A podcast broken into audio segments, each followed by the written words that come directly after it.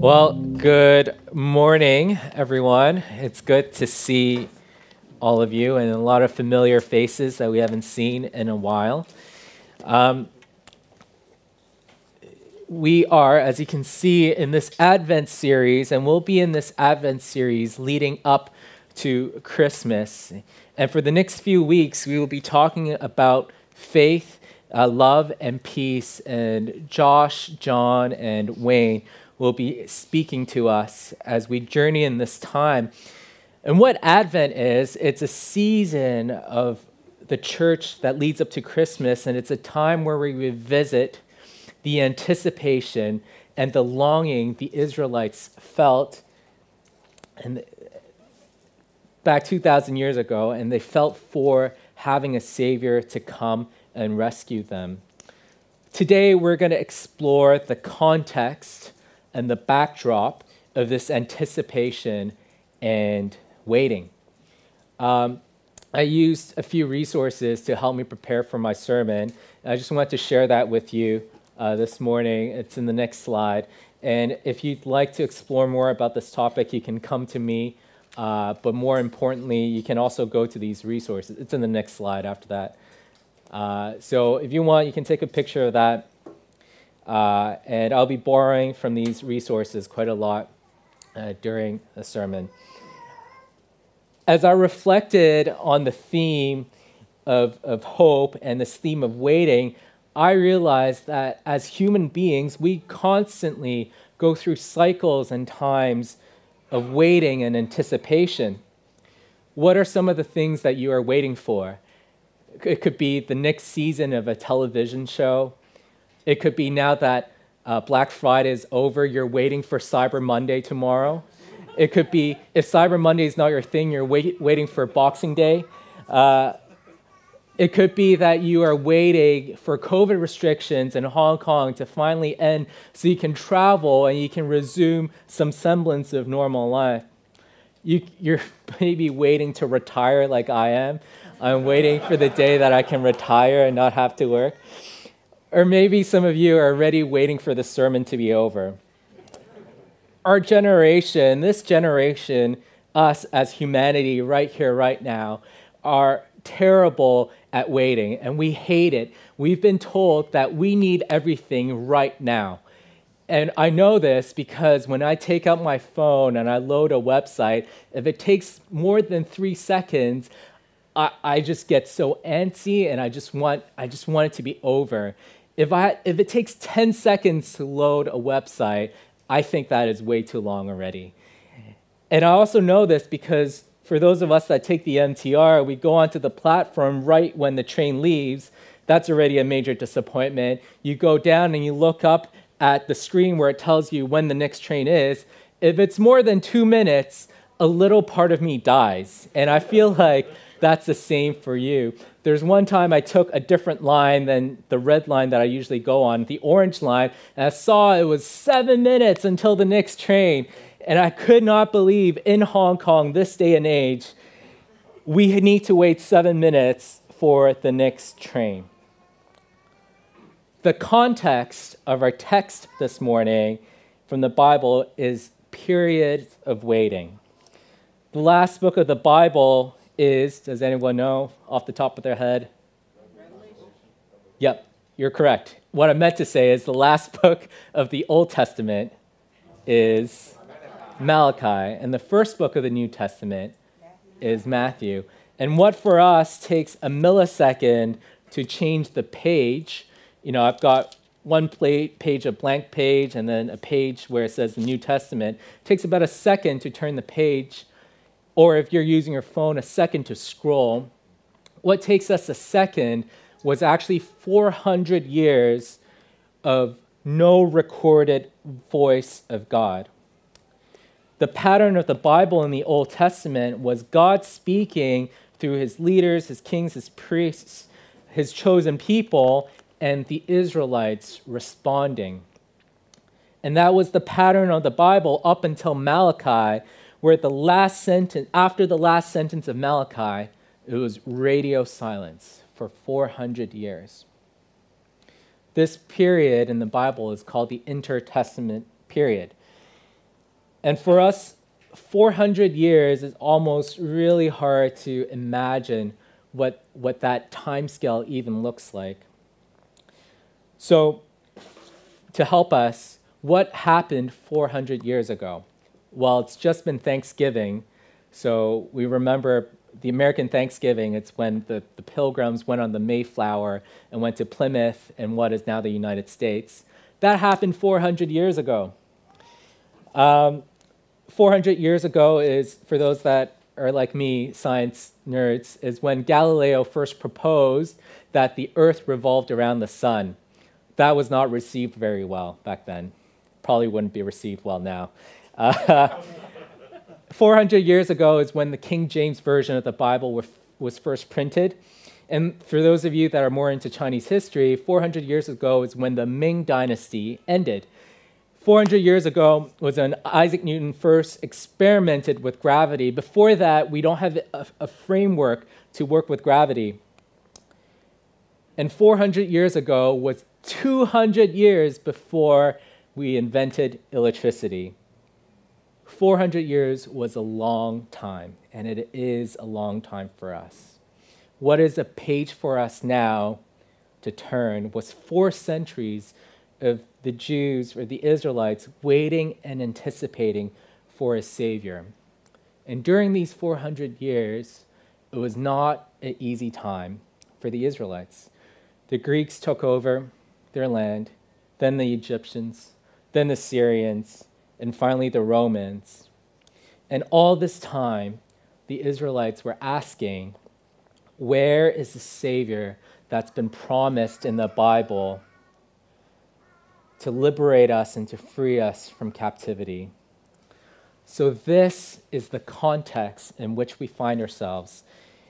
And if you have your Bibles with you, let's flip to Luke 1, uh, verse 5. We're going to be reading quite a lot today. It's a longer passage, so it's a bit of a story time uh, here. Uh, so, I have the Chinese verses printed. Uh, sorry, not printed, it's on the screen. You can follow along in your Bibles or on the screen. In the days of Herod, king of Judea, there was a priest named Zachariah of the division of Abijah. And he had a wife from the daughters of Aaron, and her name was Elizabeth.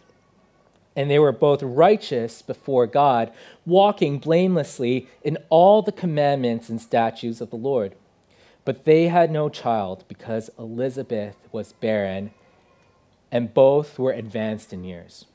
So let me just take a moment to, to say that there was this generational waiting that, that the Jews were experiencing, these 400 years of waiting for God to show up. And this is where Zechariah and Elizabeth were in the middle of, right? They were experiencing the tension of that.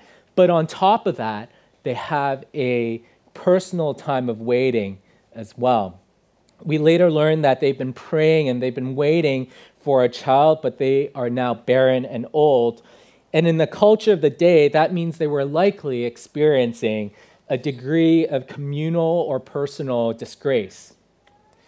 Verse 8 Now, while Zechariah, he, Zechariah, was serving as priest before God, when his division was on duty, according to the custom of the priesthood, he was chosen by lot to enter the temple of God and burn incense. And the whole multitude of people were praying outside at the hour of incense, and they and there appeared to him an angel of the Lord standing on the right side of the altar of incense. And Zechariah was troubled when he saw and fear fell upon him. But the angel of the Lord said to him, Do not be afraid. Zechariah, for your prayers have been answered, and your wife, Elizabeth, will bear you a son, and you shall call him John. And you will have joy and gladness, and many will rejoice at his birth, for he will be great before the Lord and he must not drink wine or strong drink, and he will be filled with the Holy Spirit even from his mother's womb.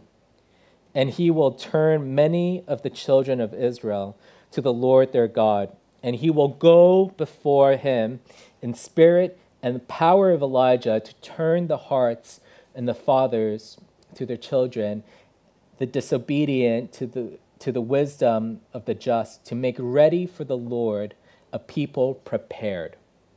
Now, Gabriel, at the last part of their, that, that passage, is quoting the very last words of Malachi, the last book in the Old Testament.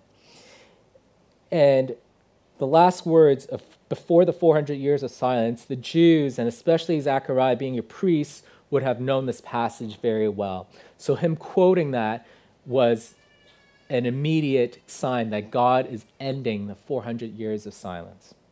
Verse 18 And Zechariah said to the angel, How shall I know this? For I am an old man, and my wife is advanced in years.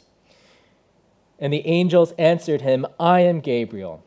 I stand in the presence of God, and I was sent to speak to you to bring you this good news. And behold, you will be silent and unable to speak until the day these things take place, because you did not believe my words, which will be fulfilled in their time.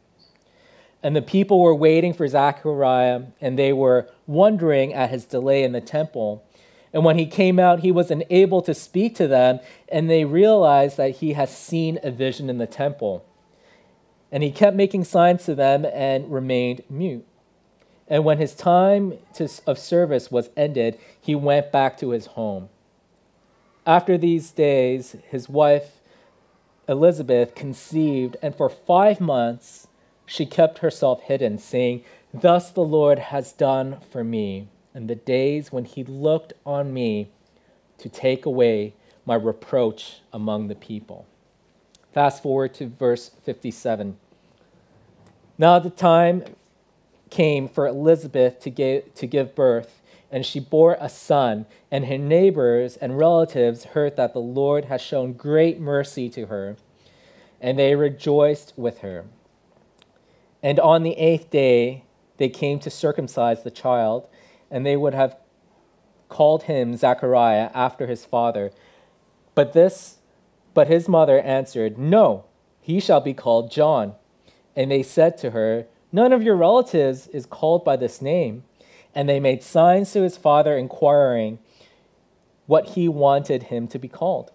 And he asked for a writing tablet and wrote, His name is John and they all wondered. And immediately his mouth w- was opened and his tongue loosed, and he spoke, blessing God.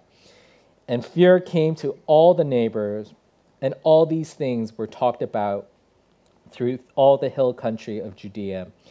And all who heard them laid them up in their hearts, saying, What then will be? What then will this child be? for the hand of the Lord was with him. And his father Zechariah was filled with the Holy Spirit and prophesied, saying, Blessed be the Lord God of Israel, for he has visited and redeemed his people. And he goes on and continues on in song praising Jesus. In one moment, God ended both the generational waiting that Zechariah and Elizabeth were experiencing and the personal waiting that they were experiencing. The last words of Malachi were fulfilled in Zechariah and Elizabeth's lifetime in their son. Before we move on too far in digging into the passage, I just want us to pause and just take a moment to celebrate the fact that God answers prayers. God answers our prayers may not be the way or, or the time that we expect. And maybe some of us, before we get further distracted by text messages or baby screaming, we just need to hear that this morning that God answers our prayers. And it's a simple truth. In our crying out, in our desperation, God hears and He responds.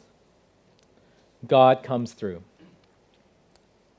Now, looking at the passage, the scriptures have a word for the feeling of anticipation for a future that is better than our present. And that word is called hope. With hope, we might feel excited or we may be unsure. At the state of anticipation is, is what hope is. The state of anticipating for this future is hope. One of the Hebrew words for hope is called kavah. As you can see it, we had a Hebrew lesson earlier. We're continuing on. Uh, kavah. Kavah, when you break it down, means pulling on a cord tightly to produce a state of tension, and you're in this state of tension until there's release. That is what kavah means. Hope, that is hope, the feeling of tension and expectation while you wait for something to happen. And in this 400 year intertestament period, Elizabeth and Zechariah experienced this tension. The people of God were waiting with hope for God to save them. When I was reflecting about the life of Zechariah and Elizabeth, they have grown to become low key uh, heroes of faith for me for a few reasons. And the first reason is that in the middle of all the tension and the waiting, and what must have been centuries of generational disappointment of not hearing from God, they were found faithfully walking in God. If you think about it, if you can imagine in those 400 years, there must have been a lot of voices and questions about God. There must be voices asking if God has abandoned us Maybe God doesn't care about us anymore. I don't see a, a, light at the end of the tunnel. I don't see a way that God can bring us through this. Maybe these promises 400 years ago are not real. And to add to that, there was this personal waiting that Zachariah and Elizabeth were experiencing. And it must have been years and years of personal waiting for a child of their own. It must have been difficult to live day in and day out in disappointment and seeing the possibility of having a child dwindle with each passing year as they age. And to add to that, all the cultural disgrace that we talked about. With all that in mind, I want us to notice one important small detail in our passage is that Zachariah and Elizabeth did not just begin their worship when God's promises were fulfilled in their lives. In the middle of the tension, in the middle of this generational waiting, in the middle of their personal waiting, they were already walking blamelessly in the word of the Lord. Zechariah continued to serve as a priest, serving his people, faithfully worshiping the Lord even before the encounter with Gabriel.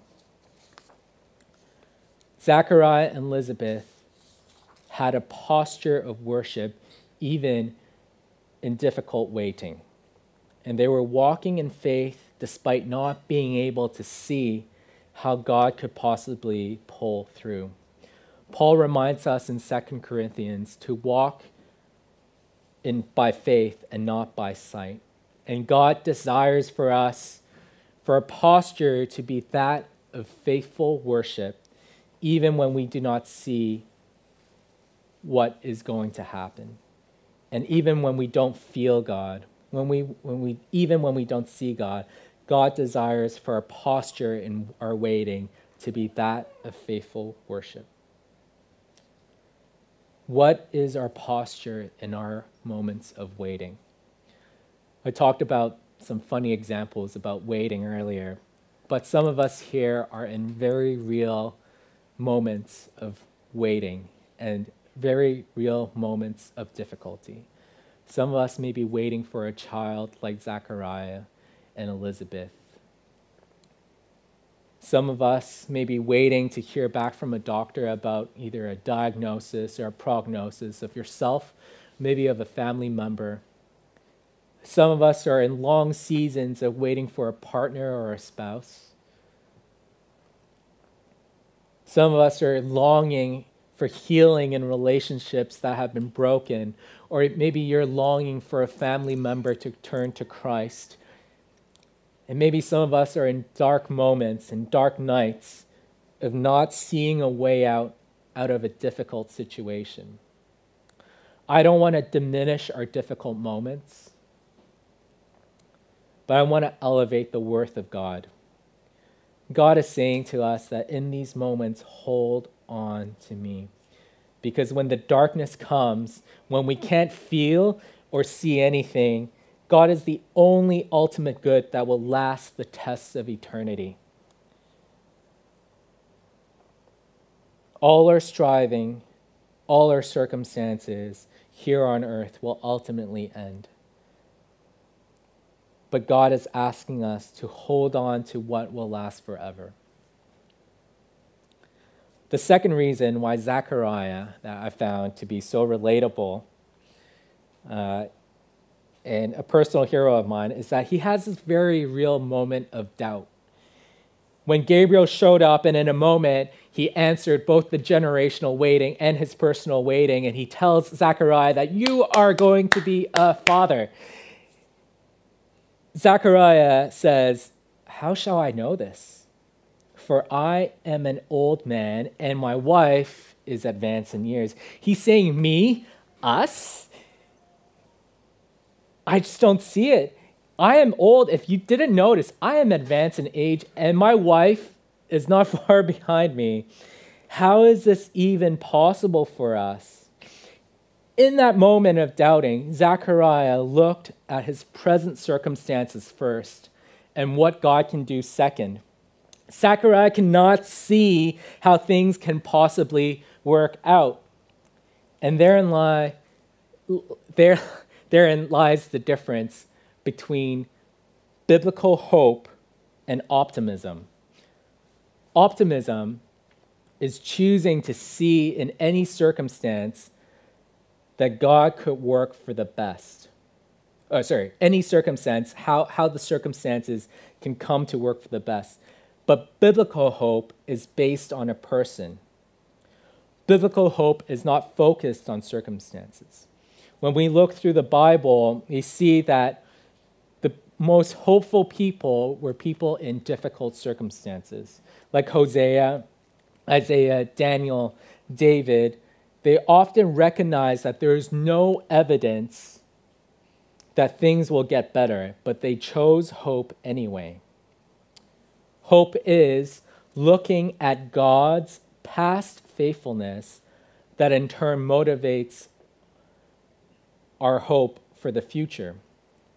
Let me say that again. Hope is looking at God's past faithfulness that in turn motivates hope for the future we look forward by looking backwards, trusting in nothing other than God's character. What that means for us today is that because of Jesus' life, death, and resurrection, and how that was God's changing rescue from our slavery to evil and our certain death and separation from Him, we can trust that God can be our source of hope. Optimism is wishing for the best outcome in our circumstances. Hope is trusting God's faithfulness based on the pattern of his character while we look forward in the future. And over long periods of living in this tension, this kavah of, of waiting, it's so easy for us to be like Zechariah, to shift our source of hope from the promise of God. As days turn into weeks, into years, we start to let our circumstance dictate how we feel about our future. About 10 years ago, I went to a friend's wedding in Bermuda. And uh, it was really nice. Uh, that that's those are real pictures. Uh, they they aren't Google pictures, and that's how it really looked like. It was really nice. Uh, and on the uh, the day of the wedding was great, and we all celebrated. But the four four of us, four of our friends, decided, hey, the day after the wedding, why not? Why don't we rent a boat and check out all the islands in Bermuda? Now, you may have some immediate questions. Uh, do we know anything about boats? No. Uh, did we know anything about the weather systems in Bermuda? No. Uh, did a bunch of 25 year olds care that we didn't know those things? No. And were there life jackets? No. all these things should have been red flags, but we kept going. So, first, we went to this beach um, on the boat, and it was super nice. It's in the next slide. And this beach, you can see that's our boat there. So, you can see it's not very big, but this is the beach that we went to. It was so nice. We stayed there for a little bit, and we can see, oh, this is great. This is such a good idea that we came here. Uh, what can possibly go wrong? and we gained our confidence and we decided to go to the other side of the island. Not this side where you see where the bridge is, but there's another whole side where it would take about an hour on the boat to get to.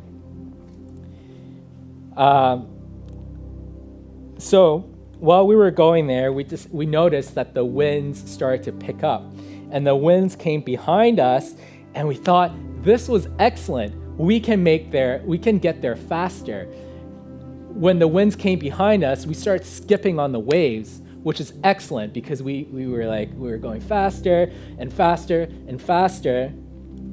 And we were, we were moving at a pace where we would get there probably in 45 minutes. The winds were blowing behind us. It was great. But as we continued, we can see okay, the winds are there because the clouds are there and the clouds are there and they're getting darker and we start to feel rain coming down and bits of rain little bits of rain got harder and harder. We could still see the landmarks that we used to orient ourselves. We saw the bridge we saw the lighthouse we saw the town. We still saw everything but we kept going. But eventually it got bad enough that being safety conscious 25 year olds we're like okay we better stop and turn our boat around. Like we don't want to pay for more time on the boat uh, because it's it's raining and we won't have a good time anyway. And we thought, okay, let's turn around and start heading back to the marina. When we turned around, it took us all of three seconds to learn our first lesson about boating. It's much harder to go against the waves than to go with the waves what happened was that we started, we, we were still able to see where we were going. We saw the bridge, we saw the lighthouse, we saw the town. So it was no big deal. We had confidence, we kept going. But in just a few moments, in just a few minutes, the, ta- the, the weather got so bad that the rain started coming down more, the winds picked up more, what happens when it gets really windy on a small boat is you go up one wave and you crash into the next one. You crash into the next wave, and water just came gushing in and into the boat. And soon it was start the difference between inside the boat and outside the boat grew less and less. We had more and more water inside the boat, and we were bailing out the water as quick as we can. It was loud, the rain was coming down, the engine noise was loud because we were throttling up and down, up and down, trying to get over these waves. We were soaked head to toe in cold water, and if you can imagine, just, just salt water splashing in your face constantly as you're trying to go where you are. Soon, some of our friends were like, hey, do you still see that lighthouse? Because I can't see it anymore. Can you still see the town? Can you still see the bridge? And we lost, and we slowly realized that one landmark at a time, we slowly lost sight of all these landmarks.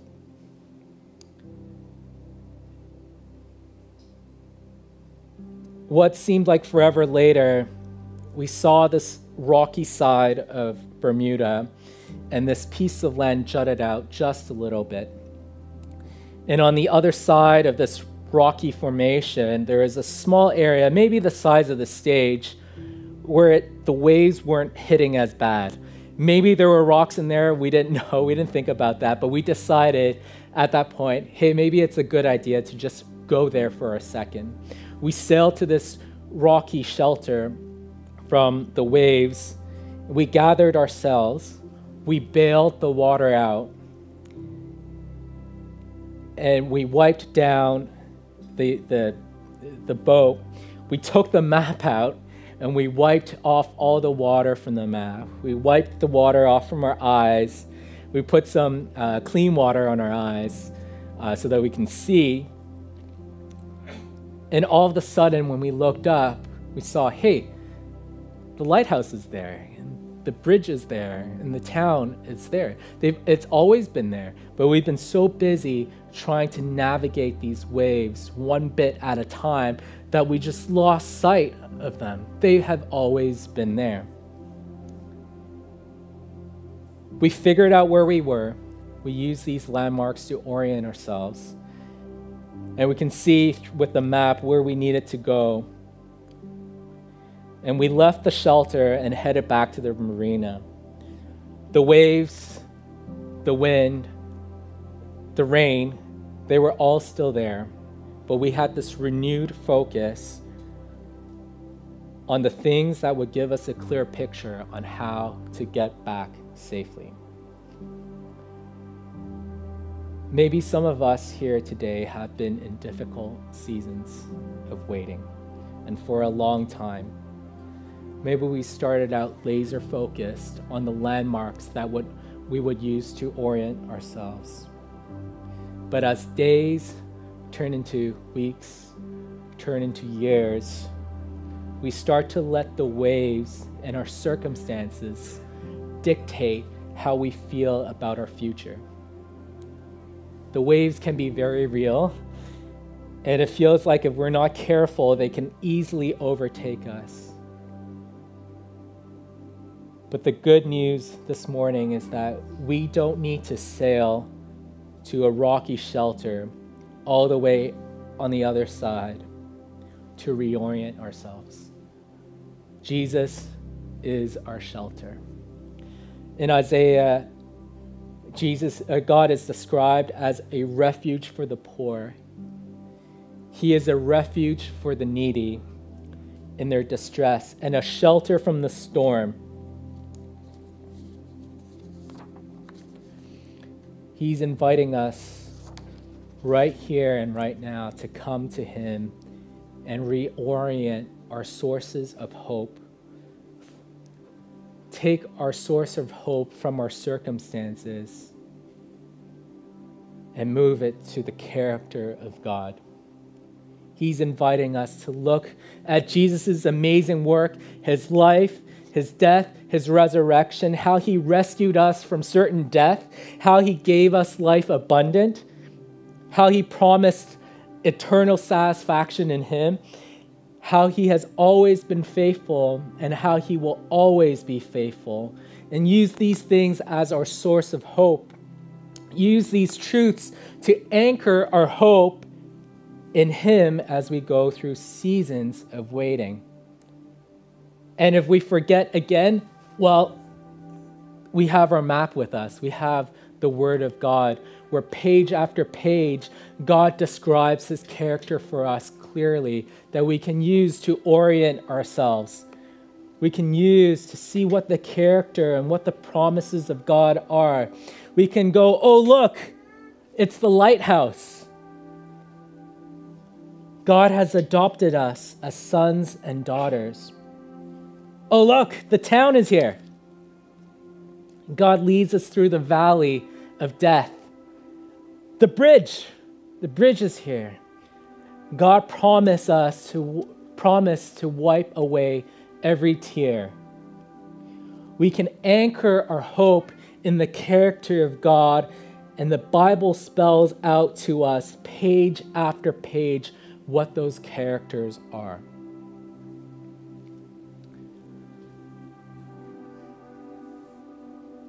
I love that at the end of our passage today, Zechariah had many months of God silencing him, taking away his voice, but he was reoriented to focus on God and his promise. Daniel Darling, one of the resources that I use, is a seminary professor in the States. He says about Zechariah in this passage that sometimes God has to quiet us so that we can hear him. Sometimes we have to be still so we can see him move. When given the opportunity, the moment to hang on to the promise of God, Zechariah obeyed and he named his son John, believing what Gabriel has said to him, believing God's message through Gabriel to him. And immediately his tongue was loosed and he was able to speak again. And the first thing he, he said was a blessing to God, saying, God deserves all the glory. And he sings this beautiful song about Jesus, about God. After he reoriented himself, eyes focused on the things that would be the anchor of his hope, the source of his hope. I don't have much time, but just a little bit of a footnote is that you don't need to wait alone here. In seasons of waiting, we are here as a community to help each other point each point to the lighthouse, point to the bridge, point to the town for each other. Sometimes we, we let the waves overtake us. Sometimes the waves look big and that's all we can see. And that's why we have a community. We're here to point out the landmarks, to point out God's character to each other. So, just three things today from me. The first thing is God answers prayers. Amen. That's good news for us. The second is the posture we take in waiting is that of worship. The third thing is when our circumstances look bigger than the promise of God, we can ori- reorient our source of hope on the person of Jesus through his word. We celebrate Advent today because at the end of the 400 years of waiting, in the first chapter of Matthew, Mary obeyed the God and she names Jesus Jesus, which means God with us. And at the very end, very last chapter, after Matthew describes the whole life of Jesus, his death, his resurrection, what, what Jesus says is, Behold, I am with you always to the very end of age. So we come this morning, this afternoon, to Jesus, our source of hope. Our hope has a name, and his name is Jesus, and he is with us forever. Let's pray. God, for some of us this morning, we have been in seasons of waiting for a long time, where it feels like it's 400 years of silence, 400 years of not hearing a word from you. It feels like that for us sometimes, Lord. When all we can do is see a few feet in front of us, we can't feel you, we can't see you. But God, we're saying this morning, right here, right now, based on the character of you and what you have shown us about us, how you have rescued us from certain death, how you have given us life, that we can trust in you. We're going to lean in even though we don't see the next few steps because you are a God that is faithful. We, are going to lean in to you and not into our circumstances. We're not going to let our circumstances dictate how we feel about our future because our future is secure in you.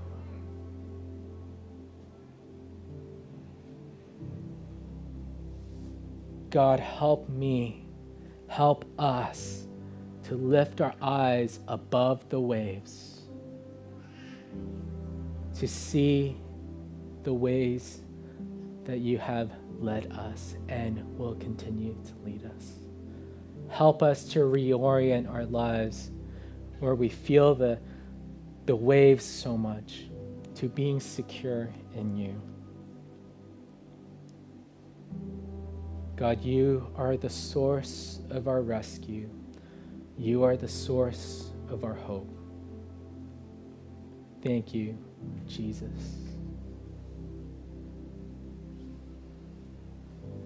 We're going to sing the song Cornerstone.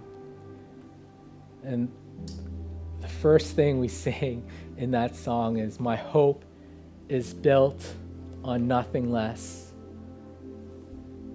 but Jesus and his righteousness. That is our hope today. In Jesus' name, we pray. Amen.